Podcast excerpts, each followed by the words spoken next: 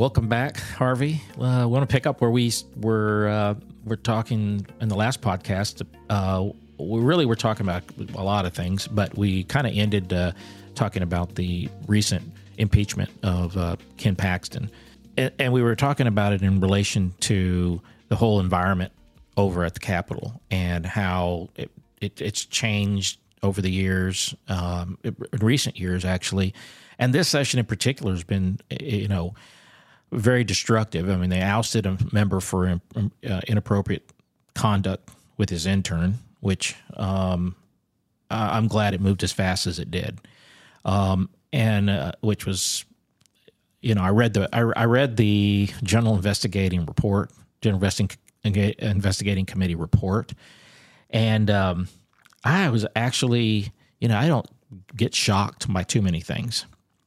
I was literally shocked and disgusted by what I was reading. Yeah. I really was. I, I have never felt that. You know, I mean, normally I just oh, okay, it's another you know this and that, and you know this member did whatever. This was really this was way out there. Grotesque. It's grotesque. That's a great way to put it. So so so he's gone, and then you know just a few weeks later, you know we're impeaching the attorney general of the state of Texas. What's amazing is that nobody knew that the general the general investigating committee doesn't disclose what it's investigating, and everything is referred to as witness A or issue B or something like that.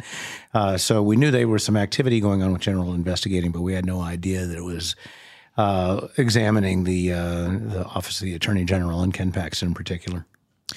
You know, I think uh, I think most of our viewers and our listeners probably don't even know how that even happened you know, um, and you correct me if I get any of this wrong, but you know, when when uh, when General Paxton was was getting ready to run for office, he was already in some hot water with the uh, with uh, on securities fraud, I believe it was, and was in fact indicted. But nothing ever. It, it just kept getting delayed, delayed, delayed, and and his his attorneys were good at keeping that at bay. And then he got elected, and then he got elected a second time, and um, so from what I can, uh, what what I can tell uh, from what he did is uh, there was a lot of activity between him and one of his biggest contributors, a guy named Nate Paul. Nobody knows who that is, probably that, that's listening. Some people will, but big. Austin, know, uh, developer, uh, developer, property owner, billionaire. I think aspiring billionaire, aspiring billionaire, former okay. billionaire now, rich dude. Yes. You know, okay, has a lot of money and had a lot of problems, and uh, uh, these are my words, not not what they said, but it's in essence, it looks like the uh, Paxton was using the, the, Attorney General's office almost like the private law office for Nate uh, Nate Paul, and there were some high level high level attorneys at the AG's office that found that to be uh, it was uh, it, that was wrong that it was outside the scope of what they should be doing, and then wanted to to whistleblow and so they specifically said it was unethical and illegal, and they went to the FBI. And they went to the FBI. And uh, so in the so none of us know this is going on, right? We we we're, we're this is we're all oblivious to this. It's happening, in, and a negotiation. Well, we know about the whistle the whistleblowers, and um, and uh, there was a finally in order to avoid having to do discovery, they uh, came to a settlement, right? Uh, which at which point the uh, the attorney general would apologize for having said they were scumbags, um, they would get $3.3 million and the matter would go away. Yeah. But he asked the state of Texas to pay the $3.3 million. And, and therein lies the problem. And when I say we didn't, I, am thinking, you know, people outside outside this business didn't really know what's happening. They heard there was some going on. And, and then there was a settlement with the whistleblowers for, like you said, 3.3. And then the, the real issue was when the Attorney General goes before the the Appropriations Committee and asks to, for the state to pay that 3.3 million, and they start they said that seems kind of funny. And so they start the investigation. I think in February is what I is what it sounds like. Actually, the attorney general, after getting reprimanded by the in the previous session by the Senate Finance Chair, would never personally showed up asking for the money. And the speaker, when interviewed, said that he didn't didn't understand why the te- taxpayers of Texas should be on the hook uh, for whistleblower um, to pay off whistleblowers for his bad behavior, his alleged bad behavior. Right. Um, and uh, that started the process. Um, the um, uh, apparently the, he told the uh, General Investigating Committee to um, start looking into it. When they started looking into it, they found uh, a remarkable array of alleged. I'm going to have to keep saying alleged misconduct, up correct. to and including a the obstruction of a federal investigation, and um, uh, directly impeding an investigation and turning over raw FBI data to the subject, the target of that investigation. And so what- I think what most people don't probably don't realize is that the invest the General Investigating Committee is um, uh, it's not a law enforcement uh, body. So when we say investigation, it was a it was alleged it was an investigation. They they used investigators, but They uh, actually hired investigators, and they do have power of subpoena. they do have power of subpoena. Um, and so we were talking earlier about how we are going to be back for the uh, essentially trial. So, you know, the House uh, impeachment is is uh, they and, and everybody's equated it to being sort of like a grand jury, and that you're really just looking at it. Is it enough to take it to trial? And that's essentially what occurred. They said there's enough there. Send it to trial. Trial goes to the Senate. Um, it's the same process that was used during uh, for Trump and and um, and and Clinton. Uh, same process. It goes to the Senate, uh, uh, maybe with some, with some variations, but the Senate then holds an actual. Uh, where, where, and and p- people saw um, on TV the Clinton trial where people there was testimony. It was just like having a court, Right. and then they um, make make their judgment as to whether or not they're guilty of uh, enough that they should be, in fact, you know, removed from office. Um, so the that the impeachment is goes through. I guess is that they're that that they're uh, it does it doesn't. I don't know that. Let me ask you this question: Does that hold? Is that information useful in in a court? If if they get impeached in office and then uh, their charges are brought by the FBI later, is that information? I'm not even sure the FBI is going to. No, that's that. Theoretically, it's admissible, but the FBI's got its own parallel track of investigation. And frankly, I would argue that uh, that uh, the Attorney General should be far more concerned, far less concerned about the impeachment trial than the fact that the FBI now has chapter, what appears to be chapter and verse Yeah. of impeding a federal investigation. Yeah, the impeachment really is just about removing them from office. It's not really, you know, it's not going to put him in jail or anything like that. It, uh, but the FBI will. If he's convicted in the impeachment trial, yeah, remember the impeachment is only in the House and that it's adjudicated in the Senate. Uh, once the House impeached him, he was suspended from office. He lost his swipe key, his parking lot, and access to his email. And theoretically, the there should be a um, uh, firewall between he and the Office of the Attorney General. Uh, that didn't happen. Um, uh, they violated uh, instructions from the General Investigating Committee. Uh, they continued working and put together 400 pages of what they considered um, uh, exculpatory information and delivered it to the Senate. And uh, the Senate, some of the senators wouldn't look at it because they called it jury tampering. Oh, yeah. Okay. Yeah, we're in um, uncharted in that, territory. We're in that uncharted territory. That that's kind of it was kind of the point of of when of talking about all this is that I felt like this session we we are in uncharted territory because of so much occurring in such a short period of time. You had the you know you had the Slaton ouster, and then you had the impeachment, and then you've got this special session you know chaos going on between the House and the Senate, and um, and so uh, yeah, I think if you're staff and I, and I know a lot of staff and I talk to them and and they're very they're worried. They, they get they're worried about what's going to happen to them, what's going to happen to their member. Is their member going to be on the right side of these issues? How do you know if you're on the right side of these issues? And um, you know, if are, are you know, are you a chairman all of a sudden, and then all of a sudden you don't have any authority or power, and and where does that put you know the staff? And so you know, they're much more keen to all of that than I think. I, I at least I remember from you know you know a long time ago, and I hate to say that, but I'm just saying it, it has changed, and I say that only because it has changed with the fact that you know you've had the issue where they the budget was the budget was vetoed and then you know people don't you know don't forget those kind of things and then you had covid and it's you know i don't know that we've ramped back up to a level where you've got this professional staff helping these members not make some of these mistakes I would argue that by uh, it's very difficult to reestablish the culture of the House in particular. The, Senate, the culture of the Senate has been maybe ir- irretrievably changed because when he became a governor, Lieutenant Governor Patrick uh, changed fundamental rules, and they let him get away with it. He can't do that unilaterally. They let him get away with it. So, Yeah. um, but it in, in many ways corrupted the Senate and made them um, uh, mostly just a rubber stamp for his issues. Uh, meanwhile, in the House, it's still more the leadership asserts authority, obviously, and there's maybe a dozen bills they have a, a direct interest in, and those are called speaker votes. Uh, but uh, it's still much more of a bottoms up institution. Um, and uh, to his credit, um, at the end of the session, uh, Democrats and Republicans alike got up to applaud Phelan, Speaker Phelan for uh, um, my words, having restored the culture of the House and and uh, acted in good faith towards both Democrats and Republicans. Yeah, uh, yeah. I, I think it's, it's it's a hard place to be. That's might, might be one of the most difficult positions is to be the Speaker of the House, just Yes. because you have you have 150 members, and you generally don't have. I mean, there was a period of time I would say under Craddick where he had such a such a wide margin of uh, of Republicans that he pretty much did whatever he wanted to do, but.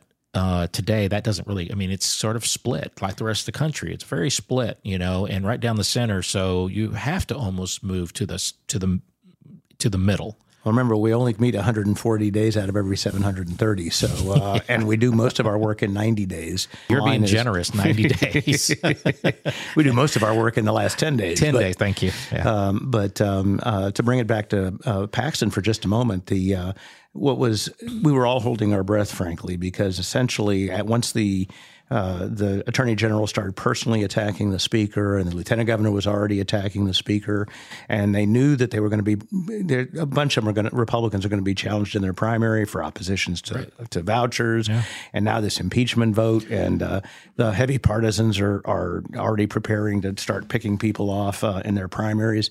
So this was going to be a vote of confidence, and not only a, a vote for uh, process and uh, for some kind of ethics in government uh, or uh, just non criminality in government. Uh, this was also going to be a test of the speaker's support in his own caucus. And um, we knew that we were going there were going to be at least 50 Democrats that were going to vote aye. The jeopardy for the speaker and what would be used against him is if he did not have um, uh, at least two thirds of his caucus um, supporting the the resolution that he allowed to be brought to the floor, and uh, he got well over two thirds. And uh, um, it was a uh, a vote of confidence with everybody going in open eyed and um, and understanding what the potential consequence was going to be to them politically. Um, they were going to be the subject and target of talk radio, uh, their precinct chairs, the state Republican executive committee, um, and. Um, uh, there's um, uh, oil billionaires out there just looking to p- pick off uh, Republicans that don't follow their party line. So Well, it's a it's a rare it's a rare day when the House looks like the um, the older brother in this process. Well, the adult in the room is how they're routinely referred to because the, uh, Senate is essentially a rubber stamp for the lieutenant governor. Yeah. uh, he'll even dictate what, what bills can be heard and uh, what committee um, what committee schedules will be, and uh, uh, none of this. This is they grant him his power, and the fact that he so dominates and some would argue bullies them. Uh, even taking chairman out of the out of their chair in the middle of the session for disagreeing with him, um, uh, publicly disagreeing with him um, um, makes a, any serious person take the uh, Senate far less seriously um, because you can't really. Uh, there's only one one vote that counts, and technically he doesn't have a vote. I'm Harvey Kronberg, owner, uh, publisher, and chief bottle washer of the Quorum Report, Texas' oldest political publication for insiders and political professionals. We're celebrating our 40th anniversary this year. We were the first ones online delivering uh, news to political professionals in real time. The Quorum Report includes a news clipping service, which, if you're politically engaged, are the 36 stories you need to see every day plus original content, sometimes posted as frequently as 10 or 12 times a day, and also occasional editorial analysis. You can find us at quorumreport.com. You know, I think the the uh, the whole idea of uh, only 140 days is is is in part the problem. It, it um, I think the original intent of 140 days was so that it was uh, to make it difficult to pass things. I mean, I get that, and I and that you know we didn't need more laws. We needed, you know, we may need some laws, but we don't need more. And And so the fewer you pass, the better it is. And so you give them 140 days every two years, and um, that's a good way to do it. And uh, well, you're but, missing two really important features. Oh, yeah. Requ- reasons why. One is that it would take uh, almost a month to get from El Paso to Austin. Oh, yeah. So it wasn't like you could just shuttle back and forth. You came and stayed when you came to Austin. Yeah. Um, and second, um, most people don't remember that Texas didn't have air conditioning when the Constitution was written. Nobody wants to be in that building without air conditioning in the summer. So um, I would argue th- those two imperatives uh, had a lot to do with the fact that, besides the fact that that this is um, uh, post Reconstruction, yeah. and the less the legislature met, the better most people considered it. Yeah, it was very interesting. Uh, but that one of the things that, that came out, and I started hearing about it, and it just piqued my interest, was that uh, uh, that Governor Abbott started talking about a full time legislature uh, being a, a, a, you know a better way to go about doing this, and, and even though they they essentially sort of are a full time. I mean, they're not true full time. I was looking, uh, and I got some experience with this. I, I worked. I used for about ten years. I worked for uh, an organization and all over the United States, and I worked probably twenty five states.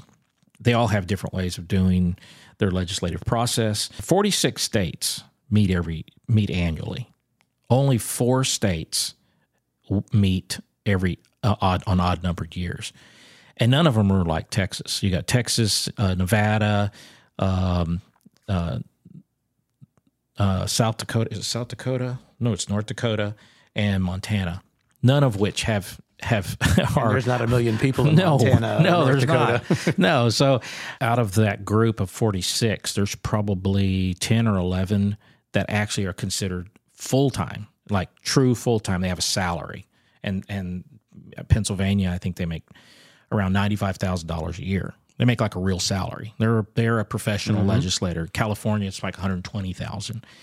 And uh, there's varying ranges, and and um, and in the states where they meet every year, there's uh, it's ranges from twenty to fifty thousand dollars. You know, for for for uh, legislatures that meet every year. I'm a f- kind of a fan of that. I'm not a fan of the full time legislature where they're in all the time because they it, it, things just plod through and that, nothing ever really goes away. And I think there's too much time for bad things to happen. But meeting annually is not a bad thing. And I would take it one step further. Um, I would say that even though it's a small state, the state where I felt like it it was uh, it seemed to be the most organized in the way that they went about doing their their legislative process. They would have a session every session, but one session would be just a budget session. And the next session would be a regular session where you talked about issues. You didn't mix the two. Now, I know that there's proponents that like the idea of being able to hold one hostage over the other, but what would happen in the in, in New Mexico is you know they would spend the year the budget uh, the budget committee and there'd be several of them uh, made up of a lot of legislators they would meet throughout the year and then they would bring that budget almost already agreed to to a i believe a 30 day session. So you didn't spend a lot of time on on that. And then you would have the next session would be your regular session longer you know and then you take up your issues. So um, i would I would be a proponent of Texas moving to an every year session, and, probably there's people screaming right now when I say that, but I, I think it's not a bad thing. I think that our session is way too short. I don't think for a session for a state this big with this big of a budget to meet in such a short period of time, I think you're just asking for trouble. The the the further we get along, the crazier it gets. It seems like every session. I could argue around or square, but uh, what you just described was essentially the last effort to reform the, the process. Uh, it was back in the 90s. Uh, Senator John Montford from John Montford, uh, yeah. Uh, put together a pretty serious proposal, um, but uh, he couldn't find any traction in, in either chamber. It would take two thirds of the House and Senate to put it on the ballot. And then you have to go persuade people that they can trust their legislators to be in, in Austin. Um, quote full time. When you say full time, you you just mean you don't you don't mean full time full time. You mean full time like right annually. Well, 140 days, and then a second session to adjust the budget uh, because this budget was predicated on revenue estimates, what the uh, comptroller thinks we are going to have to spend in the next uh, two years. And um, I can tell you the price of oil went from uh, 120 down to uh, a year ago to uh, $68 today. Mm-hmm. Um, and yeah. that is a huge uh, cash flow for the state, uh, the taxes on that. Um, uh, construction industry is um, beginning to um, flatline, maybe not decline, but those revenue estimates the comptroller probably uh, did fairly conservative re- revenue estimates, but we've been in circumstances before where something, some externality, serious externality takes place, and um, and the, we're we're thrown into recession or uh, the oil prices crash or whatever it may be, and we're halfway through the two year cycle, and um, we don't have anything approximating the money that right. we thought we were going to have. Yeah and therein lies uh, the the rub. You know, is is uh, we do a biennial a biennial budget, and and uh, the problem is is that things change yes. in a year. so, so uh, in this market, they change uh, pretty much every uh, two weeks. So. Yeah, I, I, think we have to adapt to it. To be honest, I think we have to adapt to it. I don't know that there's. I, I don't know that there's any uh, support for any of that. You know, it's probably like trying to change daylight savings time. You know, I mean, if the uh, there's a, a, pretty substantial distrust of the governor. Um, uh, he's made an alliance of convenience with the speaker uh, on some issues, but. Uh, I'll just say that um, he's in a permanent campaign mode and less frequently in a governing mode, and um, uh, so the uh, persuading the legislature, inevitably being here more, arguably might give him more opportunity. And uh, we're, we're about to watch this governor. We have something called a line item veto where you can scratch out a sentence theoretically right. in the appropriations bill and eliminate some spending. And it's now become a, pri- a matter of honor to uh, at least symbolically scratch out some lines. Well, this governor has done a, a, major change in that he'll scratch out a couple of words and change the intent of the appropriation. And um, there's nothing in the Constitution that envisions that, that he's defying legislative intent. Um, and we're going to be reminded about that on this when in the veto period that's uh, we're about to enter here, because mm-hmm. um, I can guarantee you that he's going to line scratch out some words, change some trajectory of money, and um, if you had uh, an era like you did uh, back in the '90s with uh, Bob Bullock, Pete Laney, and uh, George W. Bush, where they all got along and covered covered each other's back, something like that might be possible in this very suspicious and perhaps justifiably uh, suspicious environment. It's very hard to see how uh, uh, anybody wants to change the rules of the game because they don't know who it's going to advantage.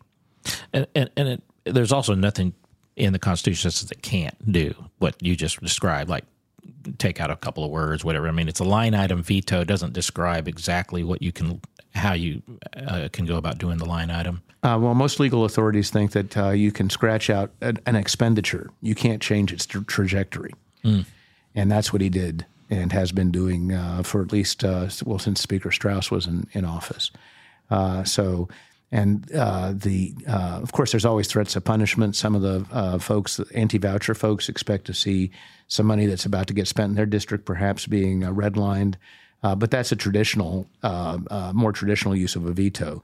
To change the trajectory and intent of the expenditure is not what the line item veto is about. It's supposed to be up or down on the expenditure, not the direction or trajectory of the expenditure.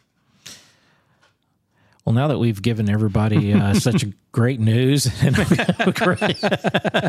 and, something to think about, there are uh, no virgins in this process. no, there's not, and uh, it's a, it, you know, it is what it, it is what it is. I hate to say that that term, but this is this is how it works, mm-hmm. and mm-hmm. and hopefully that's you know our, our listeners and our, our viewers are, are, are looking at this and and you know, it's the, the, all of this information isn't for someone to decide that they should hate government. They just need to understand how government works. You know, I look at it both ways. I mean, I've spent many years being angry about things that could, I couldn't get done because of what happened uh, at the Capitol. But at, at, the end of the day, it is. Uh, it's it's a it can be an ugly process, but it's we generally tend to self correct over time. Yeah. Um, there's lots of exceptions to that, but uh, we lurch to the left. Well, we haven't lurched to the left in a while, but we yeah uh, the pendulum has us lurching to the right, and, and culture wars seem to be a unifying principle of the Republican primary, obviously. So.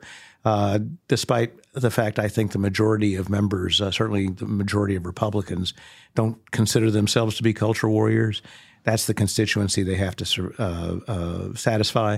So, for instance, I don't think there's any grand uh, fear of drag shows out in the general population. And this whole thing about groomers, which was used to do some pretty hostile legislation, or at least move some pretty hostile legislation towards towards gays and trans, et cetera, um, is a hyperventilated problem. It certainly may exist. It's kind of like the bathroom bill. It generated enormous. This is two sessions, three sessions ago. Yeah. It generated enormous amount of attention out in the real world, um, but uh, that no no problem had ever been demonstrated. And we spent an enormous amount of energy and a special session solving a problem that didn't exist. And yeah. of course, at the end of the day, public opinion changed. It was 70% supported a bathroom bill when, when it was originally framed. And then the more they learned about it, the sillier they realized it was. And it frankly tarnished that whole legislative session. Yeah, that was that was uh, that was pretty ugly, and that that did. Uh, I remember business really was the uh, kind of the turnaround and said, you mm-hmm. know, I, I, think you know that that's kind of sort of the unholy alliance that you find in in this process is that the people who fund and make sure that people are reelected are uh, a lot of them are large business. And but then at the same time the people who are electing these uh, members to elected office um, they want to see something you know pretty substantially different than what maybe some large business that employs 2000 employees wants to see and so um, you know who, who's your who's your boss um, and I think that's a, that's a tough place to be I don't I don't know that I'd want to be making that decision. Well, the lieutenant governor has made it clear to the business community that his their interests are not necessarily his interests. His interests are the Republican primary voter, and you'll remember that, uh, or you may uh, listeners and viewers may not remember, but uh, John Cornyn, the senior senator from uh, Texas. Unarguably, a conservative was booed for 25 out of the 30 minutes that he spoke at the state Republican convention uh, because he did one incremental, tiny little change to gun regulation um, after uh, just a, an extraordinary series of mass murders. Dan Patrick, who is unalterably opposed to all of that, uh, or mean, is the in the forefront of the culture wars, was the only person to get an uh, almost nonstop standing ovation. that tells you all you need to know about the Republican primary voter. It's going to be this is going to be a crazy election cycle. That's all I can say. hey, Harvey, the, again, thanks again. This has been great. Um, we've got a lot more to talk about, and uh, we'll be back. Uh, I, we need to uh, we need to get into the elections. Uh, we're just now sort of, you know, I'm just starting to get letters. well, the fundraising me to fundraising. Fundraising starts. Uh, ironically, the, the fundraising 19th, becomes right. legal the day before the Senate is going to the senators are going to be here anyway for fundraisers, so they might as well convene and, and uh, write the rules for the, the Paxton uh, trial. yeah. Well, thanks again, and, and uh, we'll see you on the next one. My pleasure. It's always fun. Thanks, Mark. If you're enjoying this podcast, please subscribe to our YouTube channel. In addition, consider subscribing on Apple and Spotify, where you can leave us a five star review. If you're not already following us on social media, you can find those links below in the show notes. As always, thank you for your continued support, and we'll see you next time.